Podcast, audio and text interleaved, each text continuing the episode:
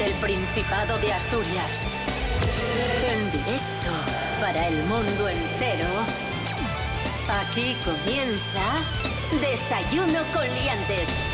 Su amigo y vecino, David Rionda. Hola, hola, muy buenos días queridos amigos, queridas amigas, bienvenidos, bienvenidas a Desayuno con Liantes, RPA, la radio autonómica de Asturias.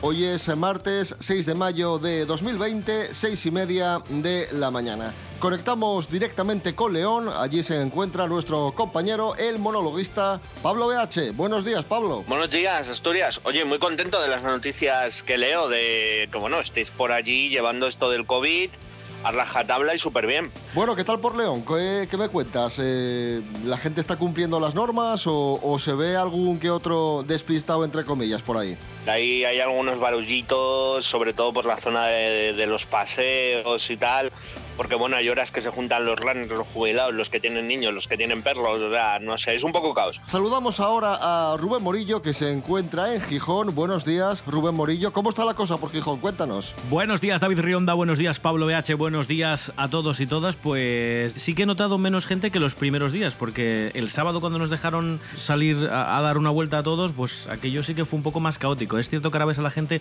un poco más ordenada, más separación en las aceras y sobre todo menos afluencia de gente por los los caminos por los que yo veía que había muchísima gente días atrás. Así que, en principio, positivo. Parece que vamos tomando conciencia.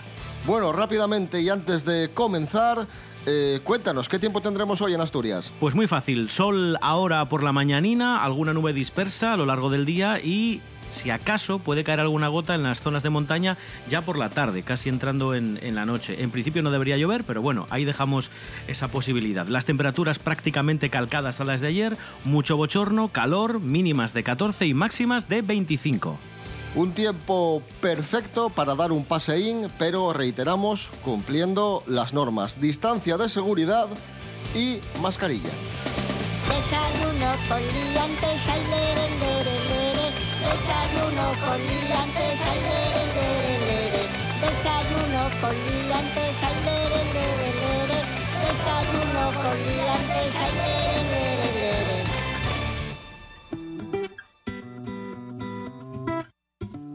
Try not to let the burn become a scar. Primera noticia del día, atención. Lanzan un juego de mesa. Hasta aquí bien diréis, vale, un juego de mesa, como tantos otros, ¿no? Claro, hombre. Sobre Franco. Sí, sobre Franco. La empresa SND Editores ha puesto a la venta un juego mm, sobre la vida de Franco que es promocionado con el reclamo de, de, constituir una propuesta contra una protesta, perdón, contra la ley de memoria histórica y que por ello será prohibido por el gobierno. Hombre, obviamente, si es ilegal, pues será prohibido. Eh, el juego se llama Franco el juego, aquí tampoco se mataron, y es definido por sus creadores como un divertido juego de mesa Bueno. sobre la biografía de Franco y que constituye una oportunidad para demostrar que estamos muy orgullosos de nuestro pasado. O sea, un juego que muy progresista no parece. No, no, no tiene pinta, ¿no? Eh, aunque estaría mucho mejor un rollo eh, ¿Dónde está Franco? ¿no? Eh, como buscando a Wally. Ahora que lo han sacado del Valle de los Caídos, Con con los diferentes libros. tipos. Perdón, a ver si encuentras a Franco y, y- y también enseñas a. Yo doy la idea. O, o un pinta, o un pinta. Yo tengo otra, otra idea. O un pinta y colorea y que le puedas pintar el culo de blanco. Claro. Aún así, vamos a escuchar el anuncio, la promoción de El juego de Franco. Fachi Preciosi presenta Franco Cocodrilo Sacamuelas. Saca las muelas al cocodrilo Paquito, pero cuidado, que muerde. Sobre todo muerde si eres un rojo apestoso. Y luego con las muelas puedes hacer tu propio mausoleo. Diviértete con tus amiguitos jugando a Franco Cocodrilo Sacamuelas. El juego que van a prohibir porque a esta gente democrática no le gusta nada que juguemos a nuestro juego favorito, la dictadura. Frankie Preciosi.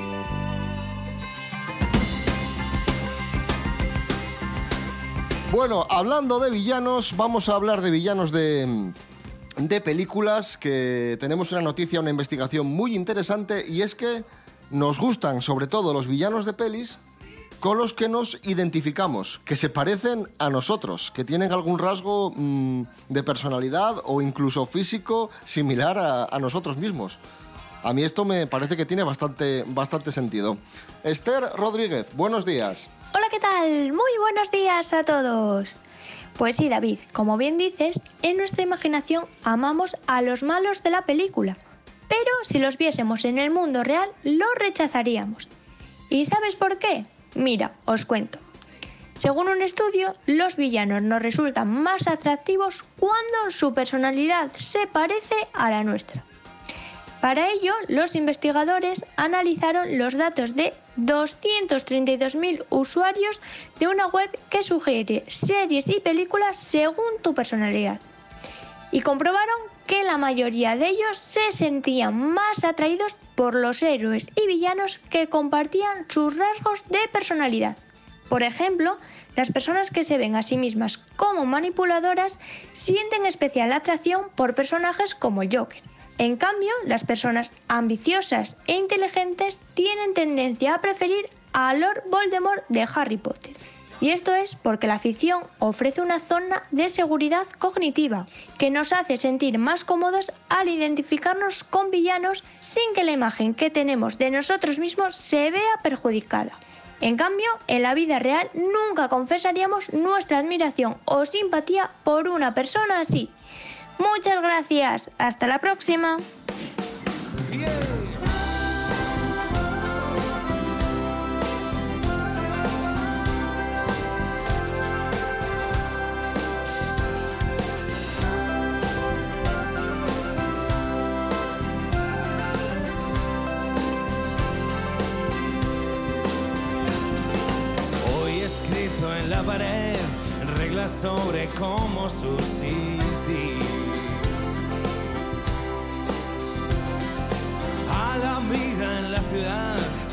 Asfalto será mi jardín.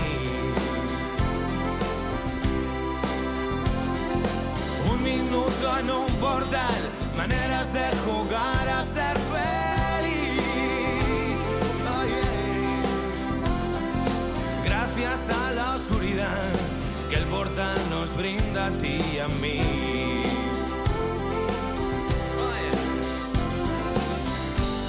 Y no me arrepiento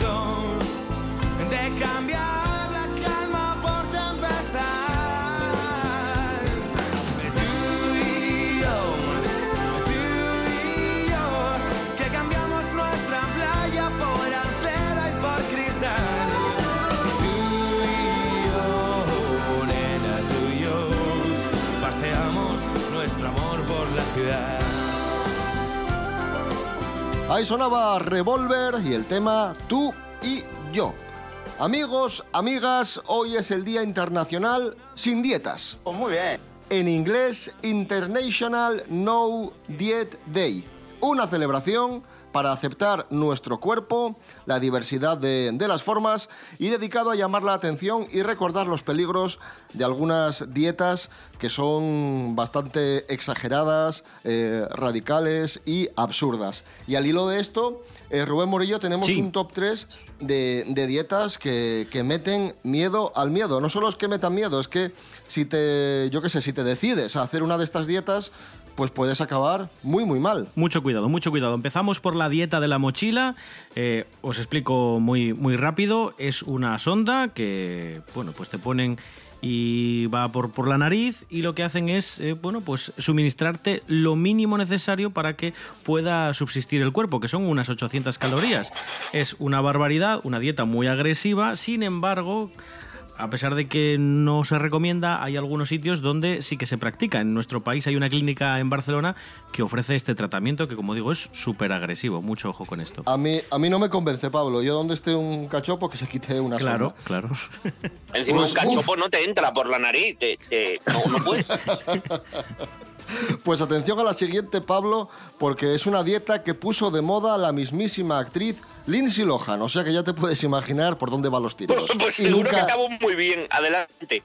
por dónde van los tiros y nunca mejor dicho. Adelante, Rubén Morillo. Ay. Se llama alcohorexia o ebriorexia y consiste en dejar de comer para solo ingerir alcohol. Ya sabéis que el alcohol tiene muchísimo azúcar, engorda bastante, así que bueno, pues la solución es no comes nada y solo bebes. Eh, en su mayoría esta, esta dieta, mm, bueno, pues tratan que que no sé, que cause más aceptación entre los jóvenes, que son quizás los, más vulnerables si, si llegan a practicarla, se corre el riesgo de desnutrición, de pérdida de proteínas, de vitaminas, de minerales, así como de desarrollar cualquier enfermedad hepática, que bueno, puede ser pues hígado graso, hematomegalia, cirrosis, bueno, en fin, se suele citar como siempre y como decía David a Lindsay Lohan como una de las inspiradoras de esta dieta que es una auténtica barbaridad.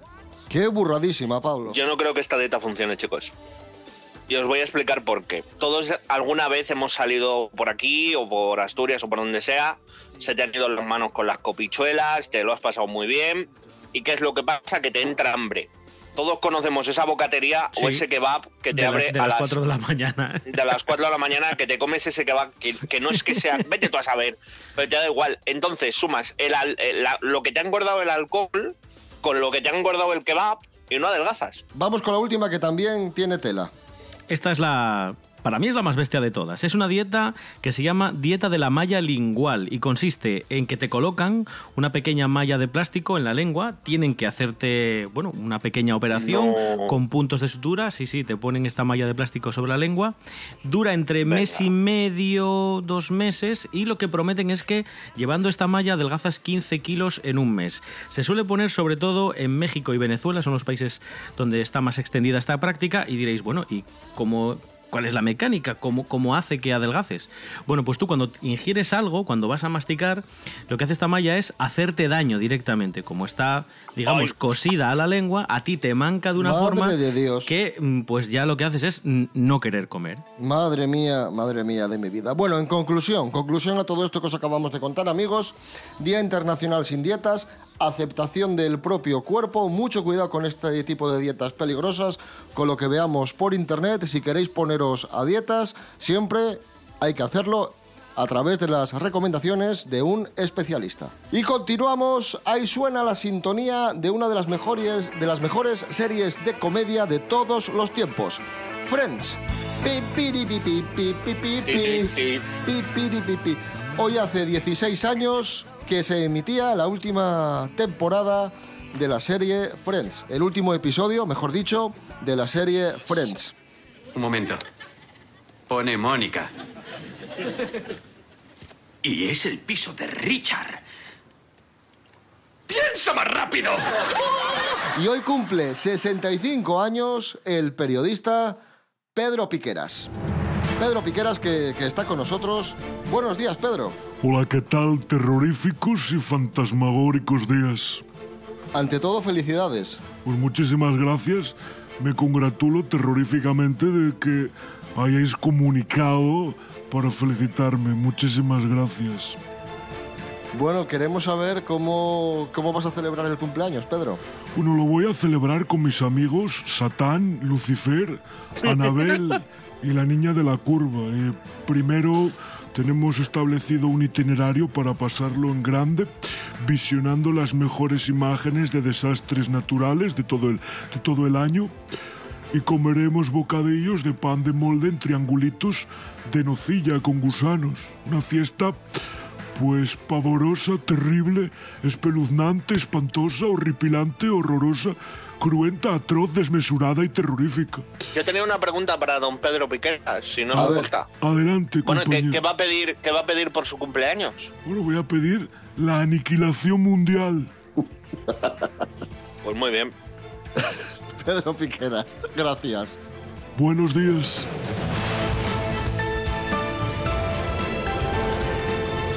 Y si Pedro Piqueras cumple 65, 62 cumple Lolita Flores, cantante y actriz, la hija de la faraona. Como digo, 62 años, felicidades. Vamos a escuchar a Lolita y uno de sus mayores éxitos, Sarandonga. Sarandonga, nos vamos a comer. Sarandonga,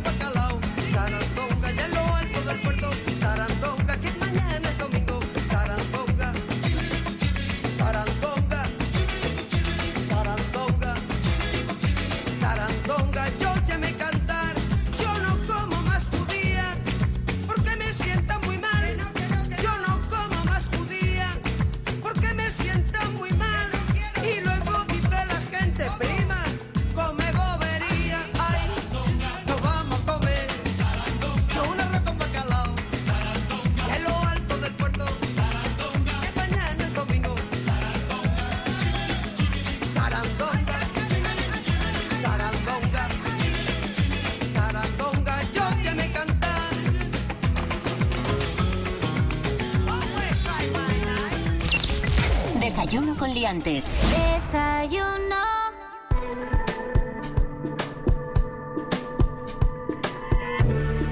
Continuamos en Desayuno Coliantes, RPA, la radio autonómica de Asturias. Eh, vamos a hablar de una iniciativa que, que han puesto en marcha los estudiantes de medicina de la Universidad de Oviedo, que han eh, ideado una orla, una orla para recordar mm, toda la vida.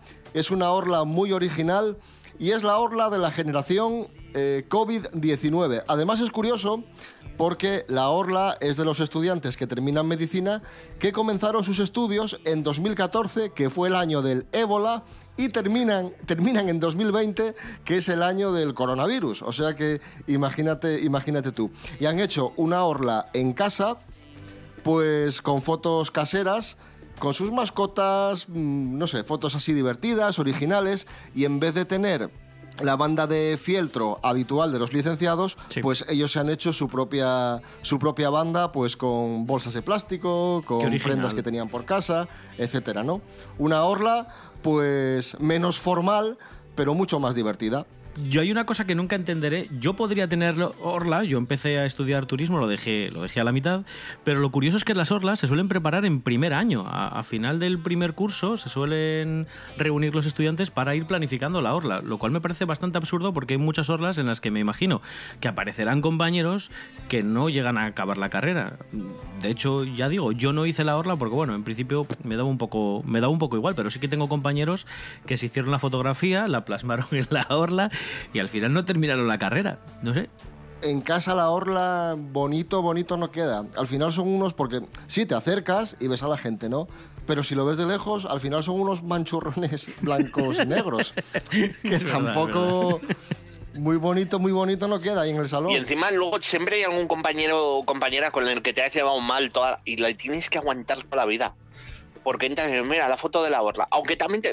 Y este era un gilipollas. Bueno, es como un recuerdo, ¿no? Es algo como muy... Cuidado que esto Muy bonito, era, el, muy clásico. era el proto Facebook, porque cuando no existían las redes sociales, la forma de saber cómo se llamaba fulano, mengano o bueno, tener cierta información sobre personas que iban a tu clase, cuando en las universidades las clases son de cientos de personas, pues era buscar en la orla el nombre que aparecía en pequeñín debajo.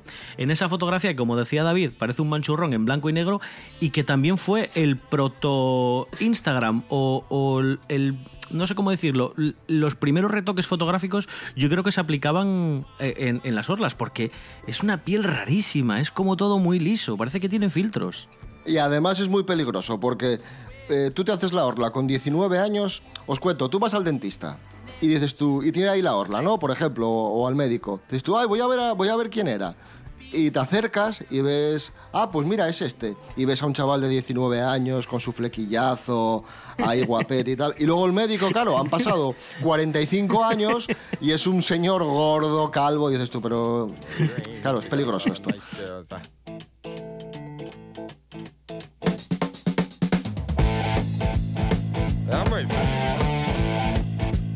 Bueno, continuamos, dejamos el tema Orla, vamos a hablar de Eurovisión, que como sabéis este año no hay Eurovisión por lo de por la crisis del coronavirus, pero no hay problema porque hay iniciativas similares y estamos en condiciones de decir que este año Eurovisión lo ganarán los robots.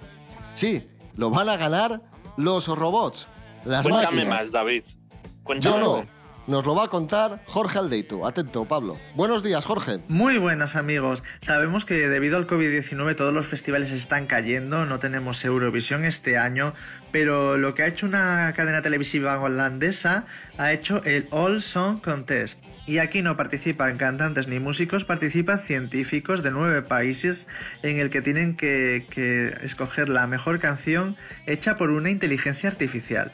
Según los organizadores lo han hecho para ver un poco la conciencia sobre el importante papel de la inteligencia artificial en nuestras vidas. Y la regla es sencilla, tienen que, que componer una pieza, tienen que mostrar también el algoritmo que va detrás de esa pieza de la inteligencia artificial y los responsables de seleccionar al ganador o ganadora serán dos expertos en inteligencia artificial, un compositor y el público que puede votar hasta el 10 de mayo y sabremos quién es la canción ganadora el 12 de mayo, así que queda muy poquito. Sin duda es algo que me llama muchísimo la atención, como un algoritmo, algo, una inteligencia artificial pueda crear música. Tendremos que escuchar las piezas a ver cómo suenan, pero lo mismo están haciendo en otros aspectos del arte, como por ejemplo en la pintura, que un robot coge algoritmos de un pintor destacado, sus trazos y demás, y puede sacar un cuadro nuevo debido a esos algoritmos, que es tremendo. Así que a la espera del 12 de mayo para ver quién gana este concurso Eurovisivo, que gane el mejor o el que suene mejor. Un saludo. Hello, Mr. Fighter. Look, there we go again. Go getters don't forsake. They never wallow in their fate. More than a thousand miles until the end. We're never gonna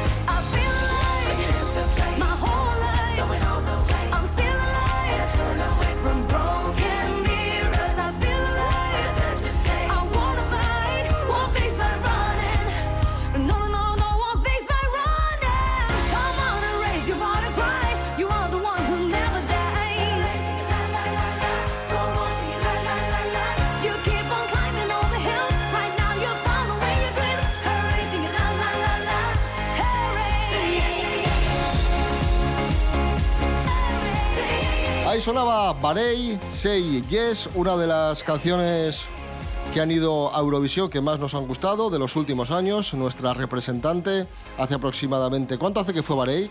¿Tres, cuatro años? ¿Fue en 2016? ¿Puede ser? Sí, 2000 2016. Barey Say Yes, mm, pues una, una canción que nos gustó, nos gustó mucho. Bueno, continuamos amigos, amigas. Eh, vamos con... Al principio del programa os contábamos que, que estos días con la fase cero vemos a mucha gente pasar por la calle y muchos no cumplen las normas de seguridad, cosa que nos eh, cabrea un poco, ¿no? Y en Suecia, para evitar esto, han, han llevado a cabo un pequeño truco que es el siguiente. espa- esparcer caca de pollo para evitar las aglomeraciones. Adelante, Rubén Morillo. Sí, una tonelada, ¿eh? Pues sí, una tonelada de excrementos de pollo han sido esparcidos por un popular parque en Suecia para evitar que la población se congregue en él durante el estado de alarma impuesto en el país por la crisis del coronavirus. La ciudad de Land es conocida por la celebración de la noche del Valpurgis, que es una fiesta popular que congrega a miles de personas en el principal parque de la ciudad. Bueno, pues el pasado jueves las autoridades se vieron obligadas a cubrir todo este pulmón verde, este prao, este parque, con caca, con estiércol, para evitar que los ciudadanos acudieran a esta celebración y se reunieran en el recinto. Hombre, es una buena idea, ¿eh? Es como una bomba fetida Hombre, natural, sí. claro. Sí, y encima utilizan algo típico de por allí. O sea, en Asturias, que tenéis mucho ganado, pues caca de vaca en, en los parques. O, o mejor, o mejor todavía, cuando veamos a un grupo de gente que llega un policía y les tire una boñiga allí en medio.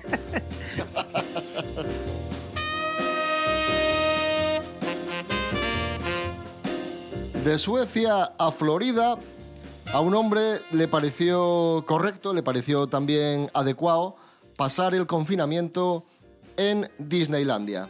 Así que os cuento que la policía ha encontrado a un hombre acampando en Disneylandia en pleno confinamiento. Se llama Richard McGuire. Richard McGuire, de 42 años, fue arrestado tras ser sorprendido en las instalaciones del parque temático que se mantienen cerradas al público, obviamente. Confesó a los agentes que tenía planeado pasar aproximadamente una semana ahí acampado en el parque él solo. Pues yo le veo como un héroe. te, lo digo, te lo digo totalmente en serio. Ya de tener que estar en confinamiento, ¿dónde mejor que Disneylandia? Yo, para mí, yo haría lo mismo, si no me diera miedo. Pues ya veis, amigos, unos pasan el confinamiento en Disneylandia y otros lo pasan confinados en el puerto de Gijón. Esto es verídico. Dos jóvenes de Escocia y Holanda están pasando estos días en el puerto de Gijón. Nos lo cuenta Andrés Rubio. Buenos días, Andrés. Hola, ¿qué tal? Eh, Muy buenos días, queridos liantes. Estas semanas de confinamiento por la crisis del coronavirus nos traen muchas anécdotas de todo tipo y hoy os voy a contar una de ellas, la de dos jóvenes, un chico y una chica de Escocia y de Holanda, que están pasando el confinamiento en un velero en el puerto de Gijón. Esta pareja se dedica a la fotografía. Decidieron dar un nuevo rumbo a sus vidas y lo hicieron a través del mar. El problema es que unas horas antes de la declaración del estado de alarma estaban en alta mar, así que no les quedó otra que aparcar su velero en el puerto Dicen que no tienen una sensación de claustrofobia y que intentan ser positivos. Lo que peor llevan, aseguran, es no poder moverse, pero con sus familiares hablan casi a diario a través de videollamadas. Se declaran enamorados de Gijón, les encanta la ciudad, pero dicen que no alargarán ni un día más su estancia en Asturias. Una vez que se levante el estado de alarma, volverán a alta mar para seguir con su aventura. Una historia, una de las muchas anécdotas que nos está dejando esta crisis sanitaria. Un abrazo, sed felices.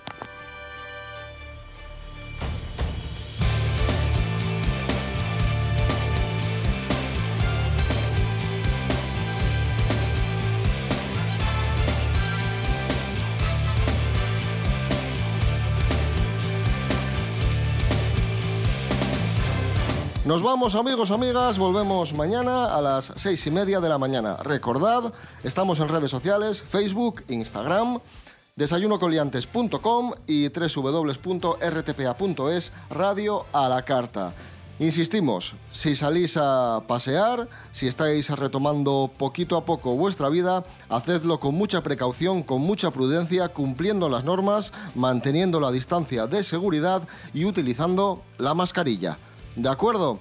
Rubén Morillo. David Rionda. Hasta mañana. Hasta mañana. Pablo BH, muchísimas gracias. Un abrazo. Muchísimas veces, ya sabéis, mucho ánimo a todos los que estéis más allá del muro de, de Pajares de la Variante, que ya queda menos. Venga, fuerza ahí.